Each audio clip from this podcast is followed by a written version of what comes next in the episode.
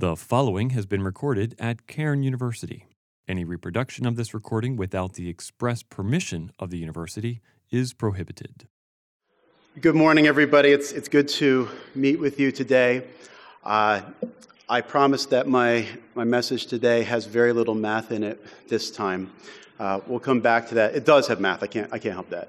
Uh, but uh, I had prepared something completely different, and over this past weekend, um, a passage hit me again, and it's a passage that God has brought back to me over and over and over again from the time I was about six years old. And I want to share that passage with you because my understanding of that passage has, has changed uh, every decade of my life. Uh, so, if you will, I'd like you to journey with me in your mind. Uh, it's, it's the early 1980s. Uh, little Jason Van Billiard sitting on the floor. Um, you can picture some Legos over here. Yes, I have many of the 1984 Spaceman Lego. Uh, and over here, you might have a transformer. You know, my brother has Optimus Prime. We can talk about covetousness another day. Uh, but uh, my parents bought me these like these Bible stories. All right, and what's cool about these is it was a illustrated Bible stories, but there was a cassette tape you've seen those on the Goldbergs, right? A cassette tape that you put in tape player, and it, it basically read the Bible story to you while it was illustrated in the book, and it read a little bit, and it would go beep, and you, you turn the page, and it reads some more, and beep, you turn the page. But uh, this, this story I listened to over and over and over again. So I'm going to ask you to like journey back to your childhood, make yourself maybe six or seven years old, and we're going to listen to the story through, through those eyes. And as we go through, we're going to look at this, this story that Jesus told multiple times um, at multiple ages. And for me, even in the last two weeks, three weeks, another aspect of this story really, really hit me again, and I want to share that with you. Uh, so let me open in prayer, and then we will get straight to the passage. Father, I thank you for today. I thank you for communicating uh, to me and teaching me. I ask that I might be able to teach those who are here, continue to work in my life and their lives as we look at this passage. In Jesus' name, amen.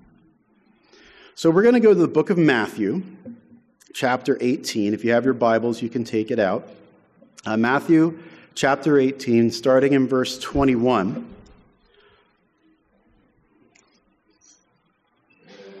And while we listen to this, just picture the images that you can imagine in a children's book from the 1980s. By the way, um, there was less concern about how kids ended up feeling after they looked at a book in the 1980s than today, so you can bring that into mind as we read this passage. Matthew 18, verses 21 to 35. Then Peter came and said to him, that is Jesus, Lord, how often shall I, my brother sin against me and I forgive him? Up to seven times? Jesus said to him, I do not say to you up to seven times, but up to 70 times seven. For this reason, the kingdom of heaven may be compared to a king who wished to settle accounts with his slaves. When he be- had begun to settle them, one who owed him 10,000 talents was brought to him. So you put the beep there, beep, turn the page. But since he did not have the means to repay, the Lord commanded him to be sold along with his wife and children and all that they had, and repayment to be made. So the slave fell to the ground and prostrated himself before him, saying, Have patience with me, and I will repay you everything. Beep, turn the page. And the Lord of the slave felt compassion and released him and forgave his debt. Beep, turn the page. But that slave went out and found one of his fellow slaves who owed him a hundred denarii and seized him and began to choke him, saying, Pay back what you owe. So his fellow slave fell to the ground and began to plead with him, saying, Have patience with me, and I will repay you. But he was unwilling and went and threw him in prison until he should pay back what he owed. So when his fellow slaves saw what had happened, they were deeply grieved and came and reported to their Lord all that had happened. Then, summoning him, his Lord said to him, You wicked slave, I forgave you all the debt because you pleaded with me. Should you not also have had mercy on your fellow slave in the same way that I had mercy on you? And his Lord, moved with anger, handed him over to the torturers until he should repay all that was owed. My heavenly Father will also do the same to you if each of you does not forgive his brother from your heart. So you can imagine uh, what kind of mark this might leave on a six or seven year old uh, little Jason sitting there with the torturers and the choking somebody. And I really didn't understand how you'd throw someone in prison and they could repay you. This wasn't making sense to me. But there was something clearer in this passage. Forgiveness is important to Jesus. When I think about uh, forgiveness in this light as a six year old, seven year old, what, we what was I really forgiving back then? You know? People didn't do much to me. I mean, there was that kid that chased me around in recess, and we got in a couple fights, and I'm not sure what I was forgiving exactly, but I knew it was important. Let's fast forward a little bit to third or fourth grade. So now I had learned multiplication. And Jesus said, You forgive up to 70 times 7. All right, I got that. 490. So you calculate that a little bit and you realize if I have to forgive someone every day, it's only like a year and a half I have to forgive them. Or if it's once a week, it's nine years of forgiveness. It's, it's quite some time. Um, but it's felt like there was this, there's a number I can think about here. I thought about numbers my whole life, and so this number just popped out to me. Fast forward a little bit and realize that some, some uh, translations don't say 70 times 7, but they say 77. Oh man, there's a big difference between 77 and 490. it never escaped me that Jesus was not actually giving a number here, he was trying to make a point. But as I thought about this and further studied it and further studied it, I realized Jesus is turning a phrase here a little bit. Because this phrase that's translated 77 or 70 times 7 is only found once in the, the New Testament. Um, and as we, so, as we know, the New Testament's written in, in Greek, right? And the Old Testament written in Hebrew and Aramaic, right? And at the time of Jesus, there was a Greek translation of the Old Testament that used this word. And so this may have been familiar to Peter and Jesus. And it refers back to, back in Genesis chapter 4. Do you guys remember Cain and Abel, right? Cain kills Abel. Uh, God, you know, curses Cain, and Cain says, "Well, someone's going to try to avenge Abel and kill me." And God says, "No. If someone avenges avenges Abel, a curse will fall on him that's seven times as great." Down in the chapter, we go down to Genesis chapter 4, verse 24, and we find Lamech, who had killed someone else, who called down this, well, if, if someone avenges, let it be 77, this exact same word, 77 uh, times as great. So, in this, in this understanding, Jesus could be pulling back that 7 and 77 that is used back in Genesis 4. And here's, here's the key Back in Genesis 4, there was this, this sevenfold vengeance, this complete vengeance promised to Cain. And Lamech called upon this, not, just complete vengeance, but complete, complete vengeance. Now, flip that over. Flip that over to forgiveness. So Peter, Peter comes up to Jesus, and I think Peter's starting to get Jesus' message because at that time the Pharisees had said, Forgive someone three times, you're in good shape. And Peter's like, No, no, no, I got this, Jesus like Peter always does. Peter always has to figure it out until he doesn't. But he says, I got this, Jesus. He goes, Not three times. I'll forgive my brother up to seven times. It's complete forgiveness. And Jesus comes back and says, No, Peter, not just seven times, but complete, complete forgiveness. So, forgiveness is important to Jesus. And by the way, when we get to the end of the passage, we'll see how important it is to Jesus. So my understanding of this is, you know, very academic. I'm starting to understand this passage more. Forgiveness is important. Sounds great. But then when I think about life and I think about, you know, how can I apply this, it gets a lot harder. So my forgiveness needs to be complete. It needs to be regular. It needs to be in every circumstance. I have, I have kids, you know, and, and sometimes they, they don't do the right thing, if you can believe it. Um, but you know, there's, there's punishment with everything, and they, they say sorry, and I forgive them. But then at what point do I stop and say, enough is enough? That's enough forgiveness. You've done this too many times. Or maybe you have a, a roommate or a friend who repeatedly sins against you. They're offensive, they're unkind. Here's the worst for me they neglect to do something, so I have to do it over and over and over again. We do the right thing, we confront them, we discuss it, we address it but it happens over and over again. At what point am I allowed to start holding a grudge? Or maybe we all have family situations, some dysfunctional family situations, right? And there's that family member that comes to Thanksgiving or Christmas or Easter or some other, some other event, and you know it's going to be a problem every year. You know? You try to intervene and you do the right thing, talk to them about it, but at some point, when can we start doing sort of the passive aggressive thing and shunning them and not talking to them? There's thousands of examples. There, there's hurts that run much deeper than the ones I've described and they're painful. But as a Christ follower, I think it's pretty clear I have to forgive. So this passage is focused on like this forgiveness that has to happen, but let's let's turn it on its other side. Raise your hand if you need forgiveness. Yeah. I need forgiveness from God. I need forgiveness from people. Like I'm sure I step on people's toes all the time and I don't even know it. I'm the one who needs grace. I need forgiveness. There's broken relationships we all have, things that are fractured, things that aren't quite right. One time when I was looking at this passage, uh, fast forward many years, I came across an, an illustration that just stuck with me. So there's a, a story of this, this father and son from Madrid who had had a real falling out. They had become really estranged. Son ran away from home. The father went off to find him, couldn't find him, did everything he could. He searched for months to find his son. And finally, in an act of desperation, he said, I'm just going to put an ad in the Madrid newspaper. Here's what the ad read Dear Paco, meet me in front of this newspaper office at noon on Saturday. All is forgiven. I love you, your father. Dear Paco, meet me in front of this newspaper office at noon on Saturday. All is forgiven. I love you, your father.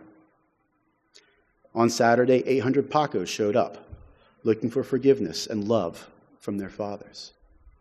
There's a lot of pain out there, there's a lot of hurt, there's a lot of forgiveness that is needed. I, I, when I think about Romans 12, I, I, come across that passage as much as it's up, as, up to me, be at peace with all people. Am I taking those steps that I need to take to give forgiveness, to ask forgiveness from someone. Or maybe I actually need to put, I mean, we're not going to put an ad in the newspaper. I, am not sure how to do that anymore. But maybe we need to put a message out there. You can fill in the blank Dear so and so, meet me at the Langhorne Coffee House at noon on Saturday. All is forgiven. I love you. I'm sure we can all fill some names in there. Relationships that we would like to be healed, relationships that we'd like to have right. We all, well, I do. I don't know if you do. But it's things that we have to pursue, things that, that are broken and damaged. I think that, that as we look at this passage, we're going to see remember, there's, there's this slave, you know, who is forgiven much, but someone else owes him money. There is, there is something actually owed to, to, the slave, a small amount, the, whatever it is, so many denarii, something that's owed. And we may have been offended by someone, and we feel like they owe us something. They owe us an apology, they owe us repayment. But when I think about this, when I, when I stand before God, He's not going to say, you know, well, I know that happened with that guy, but He's really just going to ask, what have I done to live peaceably with all people? So it's, it's very much on me to think about this. And we think about the, the impact of forgiveness on people's lives. We think about relationships that be, can be restored. You know, this is something we have to actively pursue. We think about uh, when in the book of Peter, or in the book of John, uh, 1 John, when he talks about um, they'll know we're Christians by our love for each other. We can stand out simply by loving and forgiving each other. When I think about the impact of forgiveness, I think about uh, one of my favorite musicals, Les Miserables. All right? I think about Jean Valjean and what happened there. Now, by the way, the first time I saw Les Miserables, I was in high school. My girlfriend, who later became my fiance and my wife, said to me, For Christmas, I'd love to go see Les Mis. I'm like, okay, what's that? You know, I, I don't know. You know, she said, it's a musical. I'm like, oh, they sing a song in it? No, they sing the whole time. I'm like, no. is this, how long is this? Three hours. And they sing the whole time. Yes. so, you know, she's my girlfriend. I'm buying the tickets. We're doing this. we go to New York, sit in the back of the theater. Of course, you know, I have a paper route. I'm poor. We got $25 seats, last row of the, row of the theater. I'm like, all right, here we go. At least it's last row. I can get comfortable, put my head back. We're going to be good here. Um, started to listen to that musical, went through completely engaging story. Um, we'll talk about the details of it, but I'll tell you by, by intermission, uh, my girlfriend looked over at me. She's like, You there? I'm like, Oh, yeah. I was so into it. I have loved musicals ever since. I've been to a dozen, 15 of them. I can't stop. But in Les Mis, you have the story of Jean Valjean, who, yes, he committed the crime. He went to prison. We can talk about the justice of that. Uh, but he came out, he's on parole. He can't get a job. You know, things are rough for him. A priest takes him in, you know, feeds him for the night. He sees the silverware, snags that, and gets out of there. Okay? He, th- he steals, steals the silver. And in the story, I'm not going to ruin the whole thing for you, don't worry. It's just, just the beginning. All right? In the story, you know, the, the cops catch him, bring him back to the priest, right? And they said, This man said you gave him this silver. And the priest said, Oh, yes, I gave it to him. And he's like, You forgot I gave this also. Would you leave the best behind? So he gives him more silver. Okay? And the cops leave, and of course, Jean Valjean says to the priest, like, no, no, take it back, take it back, take it back. But the priest says, no, I've given this to you. I love you. I care for you. You're forgiven. Complete. Not only are you forgiven, I'm going to double this gift that you stole from me. Completely changed the course of Jean Valjean's life. Completely. So when I think about this forgiveness and the impact it can have on others, it's, it's a story. It's a fictional story. The book is huge, uh, but it's, it's, it's a fictional story. But I've seen it, and you've seen it in lives. You've seen it in there places where people hold grudge, where people will just hold that bitterness in their heart and how it destroys others and destroys them. And other times where that forgiveness has happened, right? And it makes, makes such a difference in their lives. Let's come back to the, the story here, the passage. Uh, we see this, this slave who owes a large sum 10,000 talents of silver. Now, of course, I did some calculations. I like doing that. Uh, but 10,000, a talent of silver is basically 20 years' wages for a laborer. And based upon the median annual wage for an agricultural worker, this person would owe in today's dollars about $3.5 billion. Okay? So let's talk about the debt that person was released from. It was huge, something they absolutely could not repay. Can you hear what Christ did for us on the cross? Something we could not repay. And this wasn't lost on me even at six or seven years old. Like, I've been forgiven a lot. This person was forgiven so much. For by grace we've been saved through faith. It's not of ourselves, it's a gift of God, right? For God so loved the world that he gave his only Son, right? Christ died on the cross to save me, to forgive me, a debt I couldn't pay. See, there's a real motive for why I should be doing this, apart from, you know, the wholeness that it brings to each of us. You know, I have been shown so much mercy, so much grace by God in recent weeks and recent months, um, this, this, you know, I, I, told you, God keeps teaching me through this passage. And this passage really is about this unforgiving servant who he needs to go out, he needs to forgive others. We need to forgive others. But sometimes I think we forget, you know, God has forgiven us, but I'll put it this way have we forgiven ourselves? Have we really let the grace of God wash over us and accepted that gift, accepted the forgiveness we have. I think sometimes we may be hesitant to forgive others because maybe we haven't really, uh, we've asked forgiveness. God has given us forgiveness, but we're still holding ourselves to this, this standard and won't let ourselves go, won't let ourselves be forgiven of what God has already forgiven us of. I'm not sure if it interferes with our ability to forgive others, but I think it definitely keeps us out of a right relationship. The enemy seeks to have us carry guilt our whole life. But God's forgiven us. And once we let realize that forgiveness God has, it's, it's way easier for me to forgive others. Way easier for me to, to let that go. I come to the end of the passage here, right? Verses 35, 33 to 35. And the master says, Should you not also have mercy on your fellow slave in the same way that I had mercy on you? This in the same way is a little troubling for me.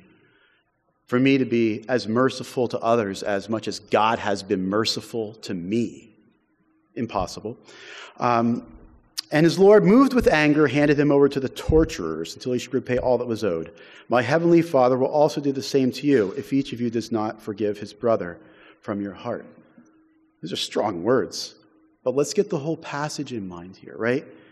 When I see the beginning of this passage, Jesus is saying our forgiveness of others needs to be complete, complete. I look at the end of the passage and I see Jesus saying, and this is really important to me. This is really important to me. But I can't do it. I can't do it on my own, right?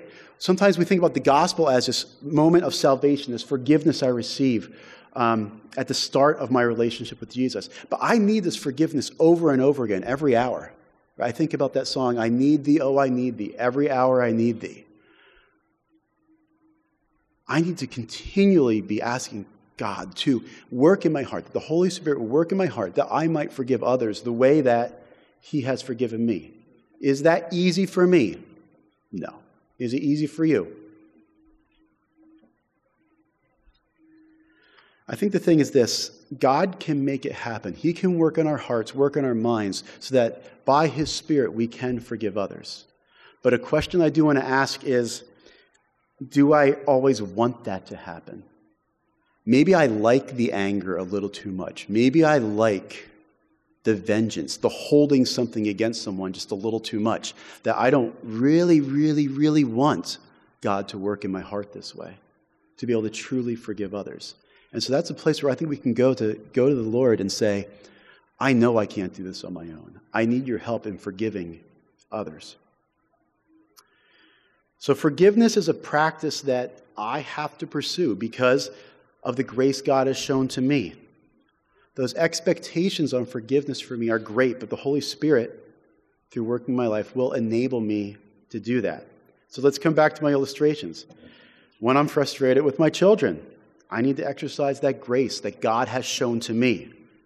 When someone repeatedly offends me, maybe I need to consider how I've repeatedly offended God and He has forgiven me over and over and over again when there's someone out there who's inconsiderate of my needs. Maybe I need to sometimes remember that I so often put my, quote, needs before God's wishes. There's incredible grace shown to me. My question is who needs forgiveness from me today? Let's pray together.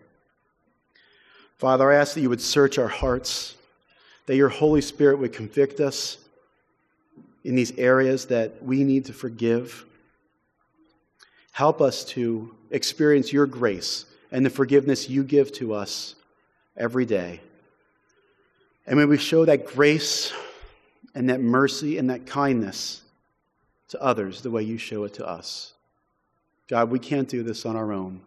So we ask that your Spirit would do this in our hearts. I pray this in Jesus' name. Amen.